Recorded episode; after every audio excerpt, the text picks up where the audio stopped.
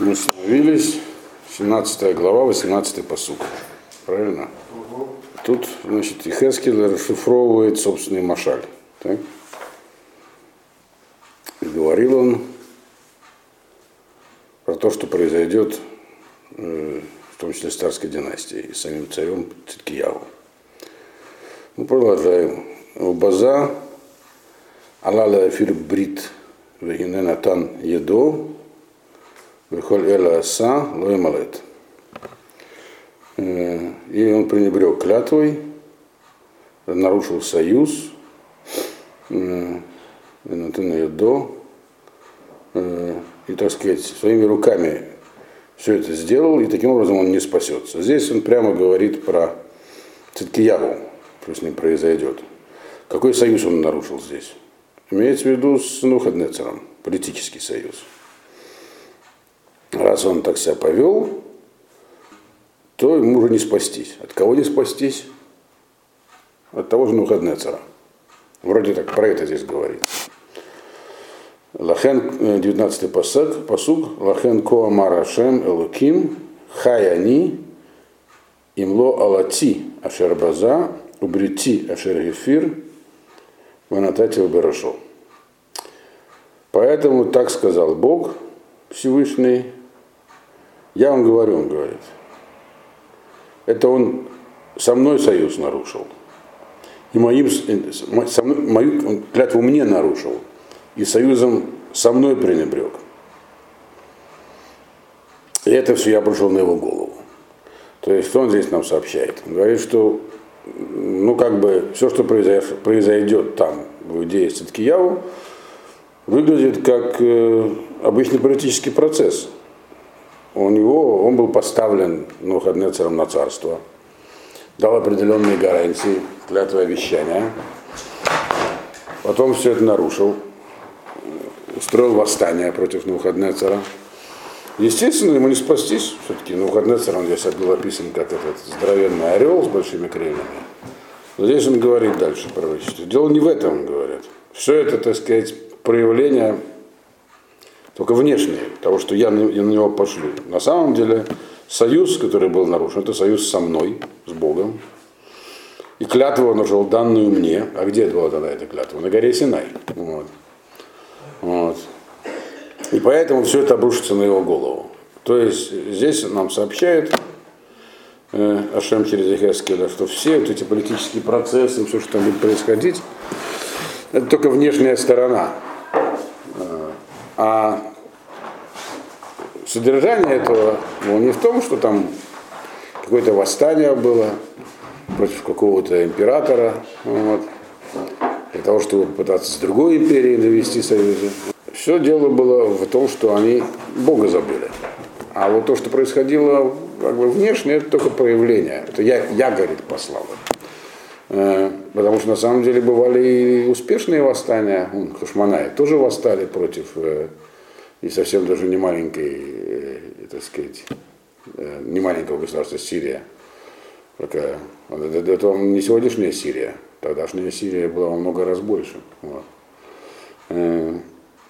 Однако там удалось. А здесь, говорит, не удастся, потому что они против меня восстали на самом деле. Вот. Чем было восстание против Бога? В идолопоклонстве, но не только в этом. Потому что э, последние цари Иудеи пренебрегали славами пророков. Начинается это все с чего? Помните, эта глава, что я же Ирмияву посылал, Ирмиява говорил, что будет, его не слушали. В этом восстание. Дальше. 20-й посуку. Парасти Алав Ришти, Ванитпас Бамицудати, Виотигу Бавела, Ванишпатси и Тошам, Маало Ашер Мальби. Это говорит, я сеть для него, для него раскинул. И он в эту сеть попадет. И это называется в мою сеть попадет. Это есть такой мидраж, что Циткияу, когда убегал, в этот момент как раз там шла, ну, солдаты увидели оленя и пытались его сетью поймать. Живьем, чтобы потом, так сказать, чтобы мясо не испортилось. И в эту сеть попал Циткияу. случайно. Так вот он говорит здесь, что это была моя сеть, а Леви вовсе ни при чем. Это, а что он говорит? Я ему сеть эту на него накинул. И он в нее попался, в мою сеть. И это я привел его в Вавилон. То есть не на выходные царь, а я. Э, и я с ним там судился. То есть его судили как бы там за измену делу Вавилонии. На самом деле, говорит, судили за, за измену мне. Потому что мало, за, как бы за обман, которым он обманул меня. Вот. То есть все события исторического плана, говорится нам здесь, происходят не просто так, не потому что таков исторический процесс, а потому что я их послал, грубо говоря. И так оно, в общем-то, есть до сегодняшнего дня. Можете анализировать сами. Вот. Дальше. 21 посук. Вейтколь миврахав, или миврахо, бехоль агапав бехереф и плу, ванишарим Э, лекол рох и парешу, Ваядатым киани ашем дебарти. Все, кто будет убегать, разбегаться, и все его подчиненные, их убьют мечом. А оставшиеся рассеются во все стороны. И узнаете, что я Бог. Я это говорил вам. Вот. А, здесь написано Дебарти, сказал, говорил. И э, пророчество говорит о, так сказать, о неприятных событиях, которые по нему произойдут. Надо помнить всегда, что когда пророчество сказано, и оно предвещает нечто неприятное, то оно может и не, сбыться. Оно может быть отменено действиями людей. Если они, например, сделают шоу. Если тот же Заткияву, например, сделает шоу. Э, вот.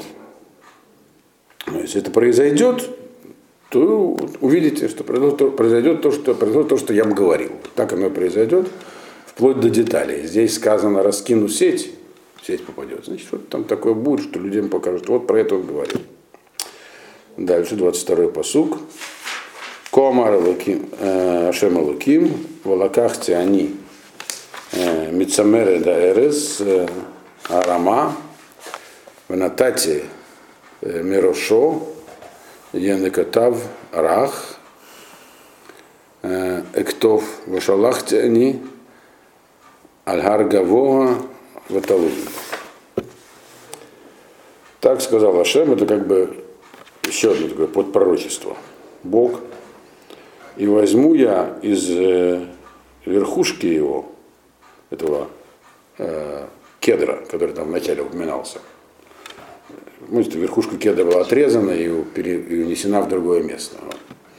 Так вот, из этой верхушки я возьму, э, этого большого кедра верхушки, э, возьму откуда-то там с самого верху такой побег, веточку отрежу. И, посе, и, как бы, и посажу ее, как саженец, на горе высокой и крутой. Э, ну, опять же, люди, когда его слушали, еще не знали точно, что точно произойдет.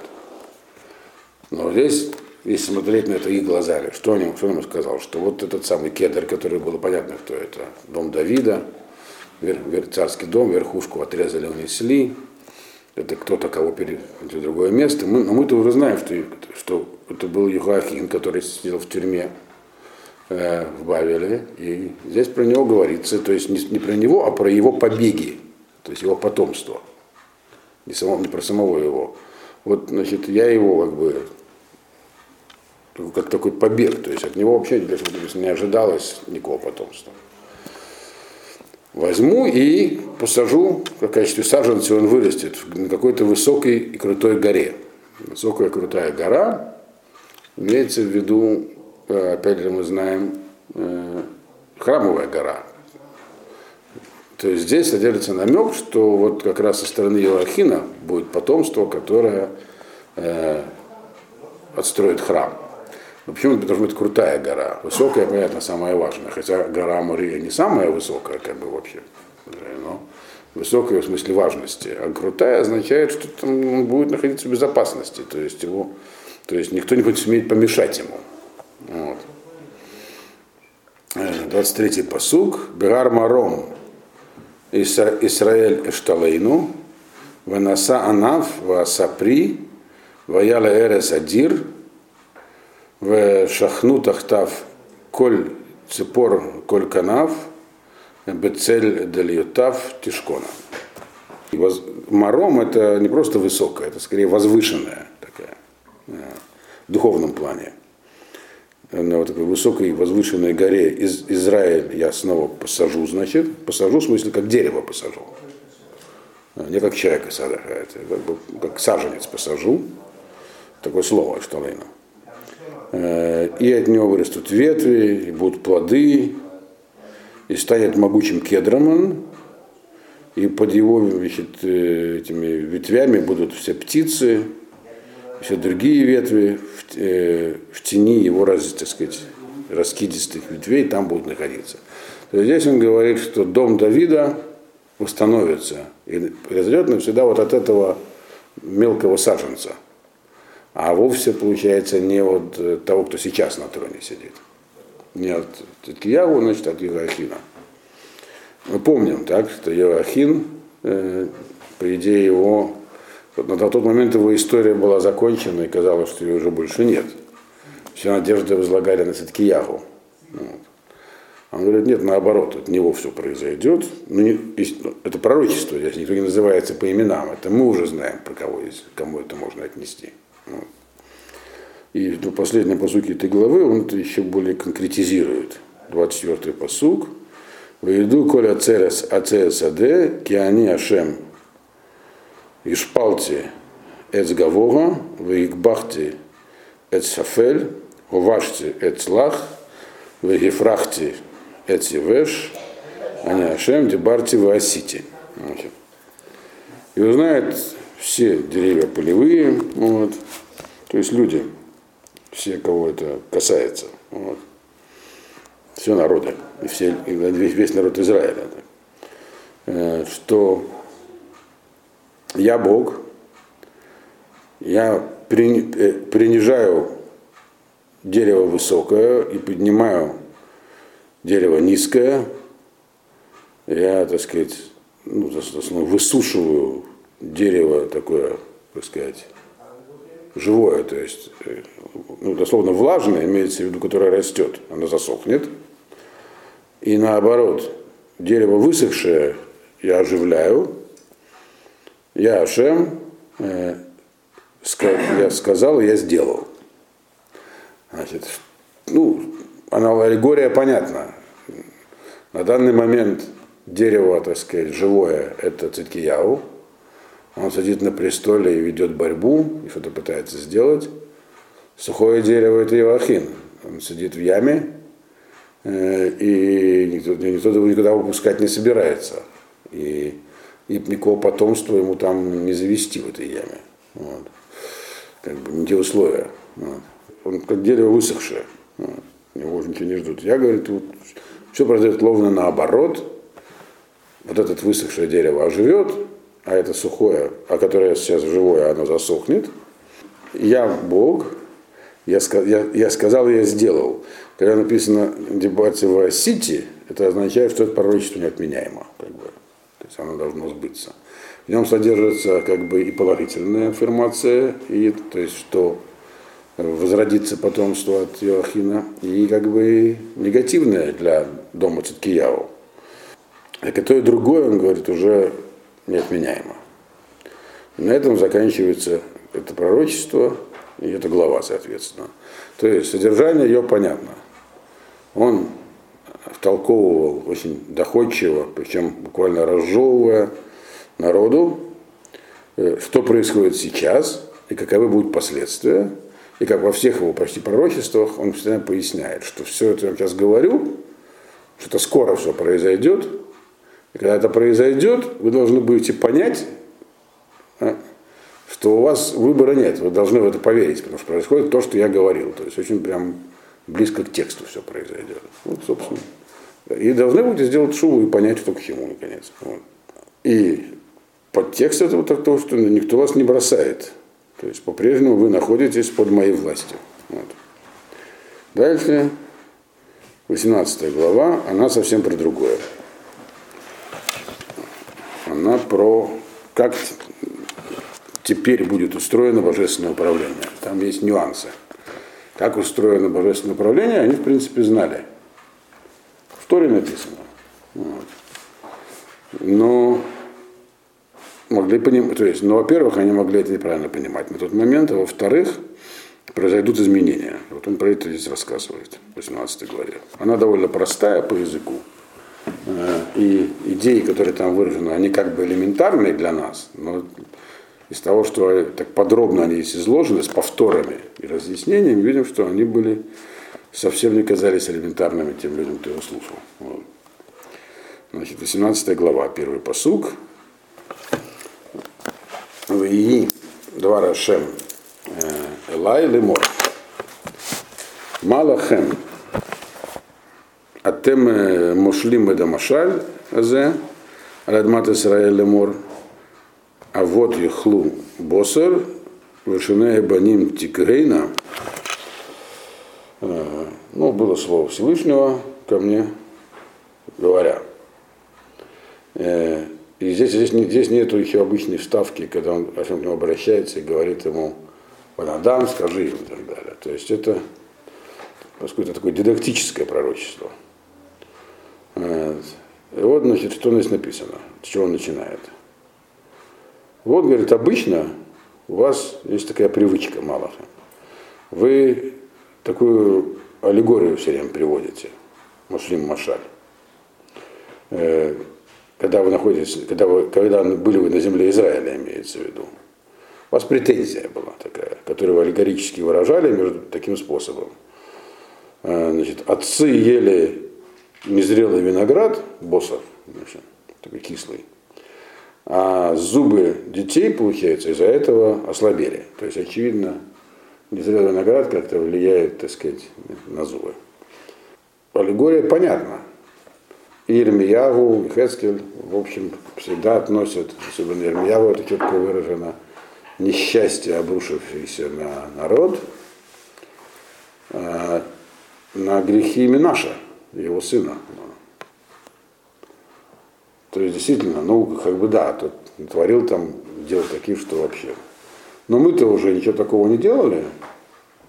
То, что мы поясняли, то, что говорил Ирмияу и Хескель, что да, действительно, потом при Жияву ситуация была исправлена, но в мозгах все осталось, это, конечно, может и правильно, но к делу не пришьешь, мы идолов не строили, вот. мы как бы ну, там, может быть, не все делали, как, например, пророки, но по сравнению с Минашем вообще праведники. Это была претензия. То есть вот они там, предки наши, ели не сделали виноград, а нам теперь отдуваться? Ну, надо еще иметь в виду, что вообще есть ли такое понятие ответственности отцов за детей? Как вы знаете, как вы думаете, в Торе есть? Детей за отцов. И отцов за детей, ну и детей за отцов, да то и другое здесь будет упомянуто. Значит, написано в Торе, э, что Дореш э, Авонавод, Альбаним, от третьего четвертого поколения, что Бог спрашивает за грехи отцов с детей до какого-то поколения. За какие грехи в том месте сказано не конкретизируются. И Хазаль сказали, что это в том случае, если дети идут по пути отцов, то на них как бы накладывают, то есть когда с них спрашивается, то это тоже присовокупляется. Если не идут, то не спрашиваются. Вот. Что за грехи имеется в виду?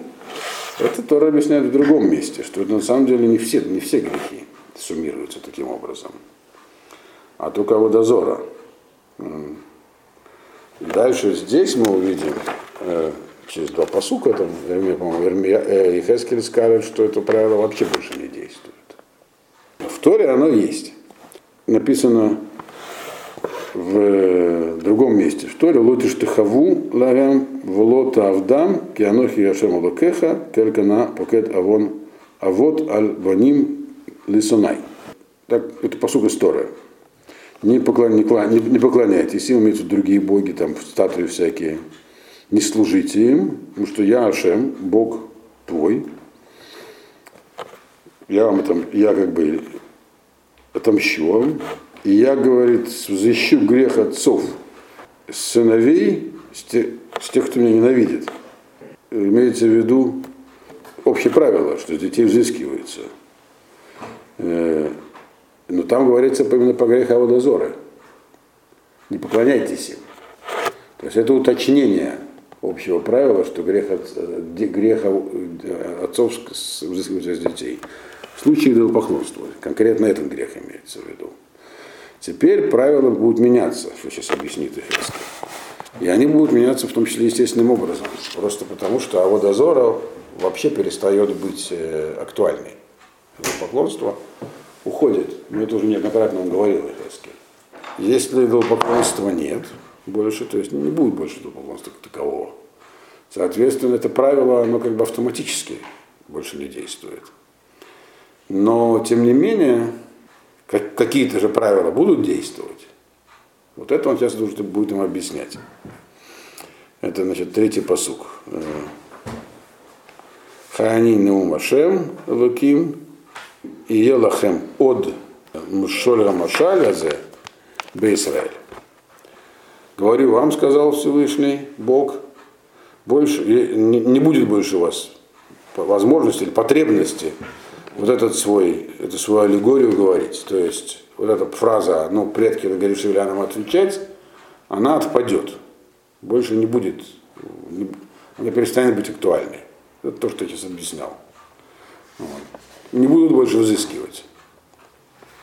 То, что э, как бы вот э, взыскали с вас за Минаша, теперь перестанет быть актуальным. Потому что больше не будет таких Минаша. Но не только поэтому.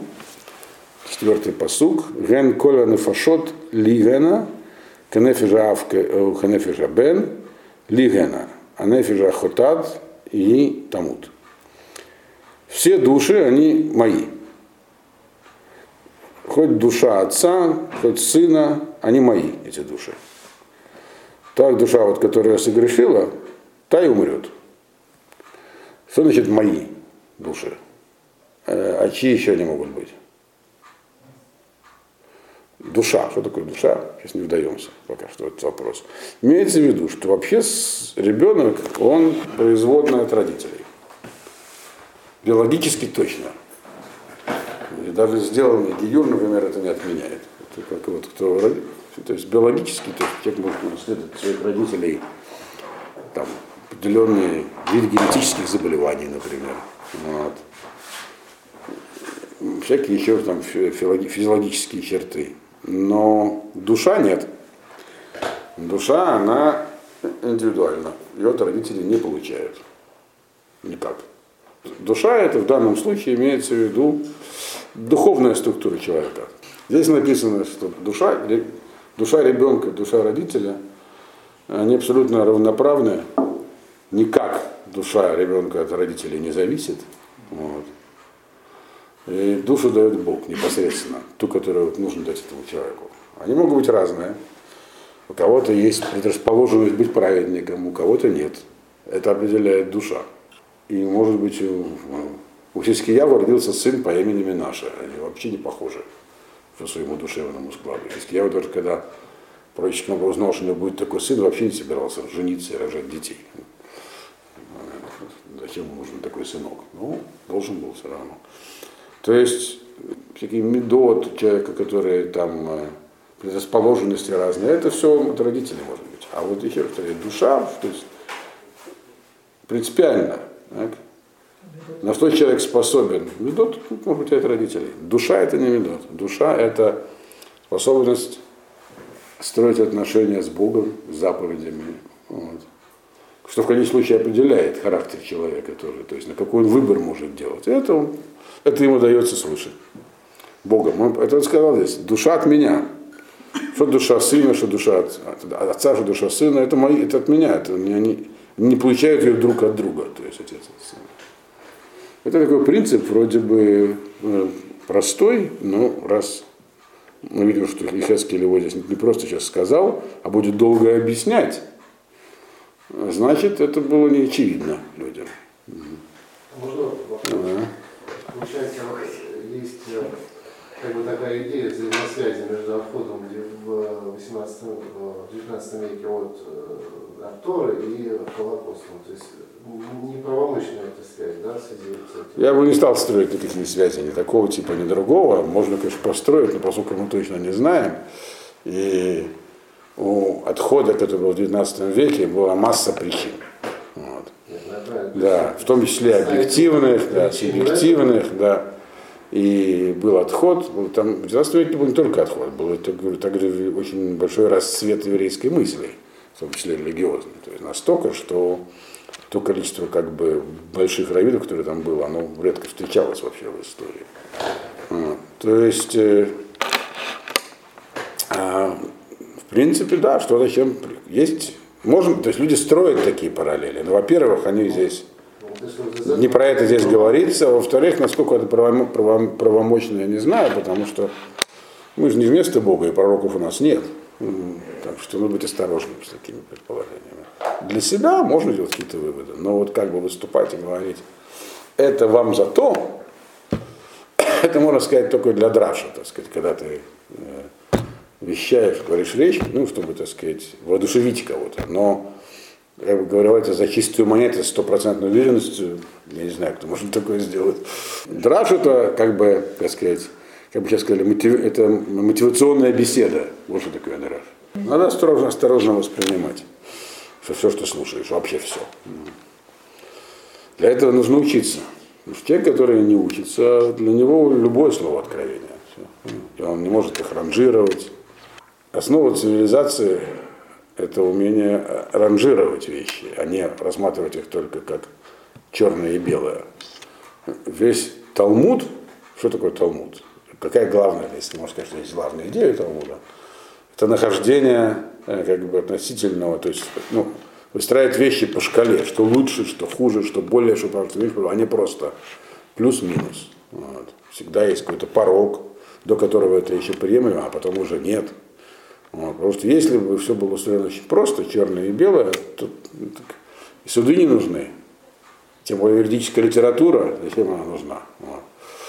Вот. Соответственно, и все такого рода предположения, это за то, это за это, они должны учитывать э, э, относительные, так сказать, э, весовые коэффициенты всех поступков, событий и так далее, что очень сложно. Вот. Демагогические приемы, которые принимают политики, это они находят какую-то одну общую черту говорят, ага, вы говорите, что нехорошо поступать, например, там, я не знаю, неправильно было там, например, турки поступили нехорошо они истребляли армян.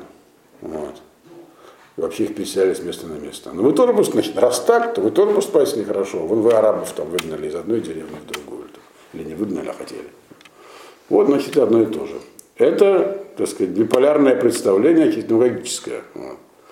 Э, у всего есть больше, чем один критерий, разные обстоятельства. Если все это взвесить, то тогда вообще никаких категорических утверждений ты высказать, высказать не сможешь, то, что вы предлагали. Поэтому то, что здесь говорится про то, что у каждого своя душа, это здесь сказано для того, чтобы вам пояснить в дальнейшем, как человек будет э, судим или поощряем за то, что он с этой душой делает, а не для того, чтобы сразу объяснить э, все события мировой истории. Вот. Понимаете? Коля Нефашот Ливина. Но здесь он скажет, души, они индивидуальны, и никакой генетической, так сказать, э, связи между душами э, родителей детей нет. Может, отец быть большим раввином и праведник, а ребенок совсем у него другие склонности. Вот, оказывается. Всякое может быть. Э, пятый посук. Аишки цадик, Вааса шпат от здака. Ну, это как бы здесь, по сути, они э, разбиты не по, даже по смысловому, ну, то есть не заканчиваясь предложение, поэтому будем переводить постепенно. Если человек, например, будет праведником и будет совершать поступки э, правильные, справедливые, ну, словом приведем, мишпат, это имеется в виду, вот себя правильно по закону в отношениях с другими людьми, от здака это отношение с Всевышним. То есть человек праведный, есть, может быть такое. Э, а дальше продолжение этого предложения. Эль Гагарим Лоахаль, Вейнав лонаса эль гилулей бейт Исраэль, вет эшет раэгу лотиме, вель иша неда ло и крав. В том, в чем выражается его праведность? В правильных поступках, здесь написано дальше. Значит, на этих горах не будет он есть, имеется в виду на ну, обычные всякие предметы, ну, культа, всякие идолы, деревья эти священные, они были на высоких горах. Э, вообще, склонны все политические культы, э, как бы определенным образом объявляют священными э, всякие холмы. Вон, в некоторых э, местах, даже на территории России, до сих пор есть язычество. И там есть священные холмы, священные озера. Значит, на этих горах не будешь есть, имеется в виду, там приносили жертвы в зевах и ели там. Это такой часть культа. То есть, другим словом, не будешь заниматься поклонством. Всякие мерзости, которые даже будут в Израиле, ты не будешь их, их, с ними как бы иметь ничего общего. В заповедях по отношению к ближнему, имеется в виду, не будешь заниматься, так сказать, блудом, и будешь соблюдать законы семейной чистоты. Есть определенный ряд заповедей таких, основных. Но это еще не все. Иш лоюне э, хавалато, хов ешив, хов э, ешив, гзелало игзаль, лахмол раегу етен, в иром э, бегед. То есть, все этот человек написано, что это, что это говорит про праведника. Если ты будешь праведником, конкретно двоеточие, что такое праведник? И перечисляется вот чего он не должен делать, а теперь что он должен делать праведник. Чтобы быть, квалифицироваться, быть квалифицирован как праведник. Обратите внимание, здесь говорится только про поступки, не про мысли. Пока что. Что еще входит в понятие праведника?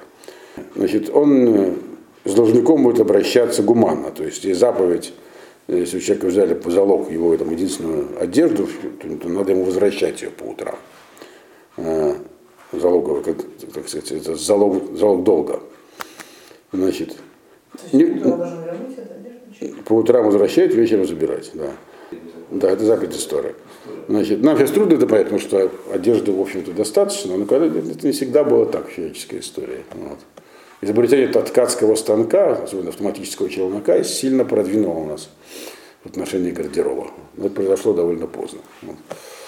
Так вот, э, воровать не будешь, бедному хлеба дашь, человека, который, так сказать, голый, покроешь одежду, то есть дашь ему что-нибудь, бедному дашь одежду. Вот. Что еще входит в понятие праведник? Восьмой посуд. Бенеших лоитен, то есть не будешь давать деньги в рост, в рост, не будешь сдирать проценты в лойках. Э, Маавель ешиф едо, ну, всякие беззакония не будешь делать. Мишпат и мет ясе, бен иш иш. И будешь вообще по закону относиться к, к людям, в отношениях между людьми будешь руководствоваться, значит, законом Бога. Это все отношения между людьми. Теперь все, здесь раскрывается понятие цадик, праведник. Так? Девятый посук. Бехукатай и Алех, Омишпатай Шамор, Шамар, Лаасот Эмет, э, Цадигу, Хая Ихе, Наум Ашем Элаким. Значит, законы мои будешь выполнять. Волкута это законы как между отношениями между человеком и Богом. И установление, то есть все, что я вам велел, выполнять будешь по правде, то такой человек, он праведник, Хаяихия, он будет жить, сказал Ашем. Что тут? Значит, праведник. Праведник человек, который поступает праведным образом. У него такая душа, например, которая, это написано в Мишле, что есть люди, которые праведны от природы, их не тянет поступать неправильно. Они могут не понимать, что они делают, к примеру. Таким человеком представляется Йов в книге Йова, который был праведником, но даже не пытался разобраться в том, что на самом деле нужно Богу. Потом пришлось разобраться. Вот. А, так вот, если такой есть человек праведник, вот все эти вещи он делает, так поступают праведники. А дальше что происходит? А дальше у него появляется сын. Десятый посук. Вавалит бен париц, шуфех дам, васа ах Мейхад Меэлем. И родился у него сын распущенный, ну, проливает кровь, и делает своим братьям, то есть братьям, вот одну из этих вещей, которые праведник не делает, имеется в виду. Вот у праведника родился такой вот сынок. Значит, что будет? Это нам доходчиво объясняет здесь. Одиннадцатый посук. Вует коль эла лоса, кигам легарим махаль, вет эшетреегу тима. А вот эти все хорошие вещи он не делал, которые праведник, там бедным не помогал, все такое. Э, и к тому же он еще, это, это в отношениях между людьми, к тому же он еще на, на горах ел, то есть жертву приносил всяким идолам, и на чужих женщин покушался, в общем. Вот это такой неправедник, так? 12-й посук. Они воевьон. Гуна, Гзелот Газаль, Хаволь Лоешив, Валя Гилулим э, Насайнав, Тоева Аса. Бедных он э, притеснял, воровал, залог, у которого, который он взял у этого самого должника, не возвращал, всякие мерзости любил смотреть, всякие делал всякие гадости. Бенеших Натан Ватарабит Лаках, э, Вхай, Лоихье, Этколя Таевода Эле Аса, Мот Юмат, Дамо Бо. Он накидал деньги в рост, содержал проценты. Что же он будет жить? Имеется в виду, жизнь здесь, имеется в виду, что он не принесет никакого наказания, да, даже в будущем мире. Говорит, Лоихия, нет, не будет жить. Потому что он делал всякие эти мерзости, мот юмат, да мог бы, он умрет. И кровь его на нем будет. То есть здесь э, Ихаскиль как бы на пальцах объясняет, есть в принципе дуальная ответственность. Вот есть праведник, так, а у него есть сын злодей. И этот праведник, он хрестоматийный праведник. Он делал все, как положено праведнику. Теперь у него есть сын. Так, сын э, делал все наоборот. Что ж теперь? Из-за того, что отец был праведник, сыну будет какая-то поблажка? Не будет, он говорит. Все это он подводит здесь дальше к тому, что, соответственно, э, и наоборот тоже не сработает. Вот. Если отец неправильный, а сын правильный, тоже не сработает. То есть, э, надо будет, будет, о, скута, вот, все это не работает, он говорит. Дальше он еще больше этот принцип, мы сейчас уже закончим, в следующий раз продолжим, еще больше заостряет. Он говорит, что не то, да, скажет, что вообще даже не важно, что сам что человек в человеческой жизни все может поменяться. Он был праведником, стал неправедником. То есть он здесь вдалбливает в голову нам новый принцип относительно. Вот.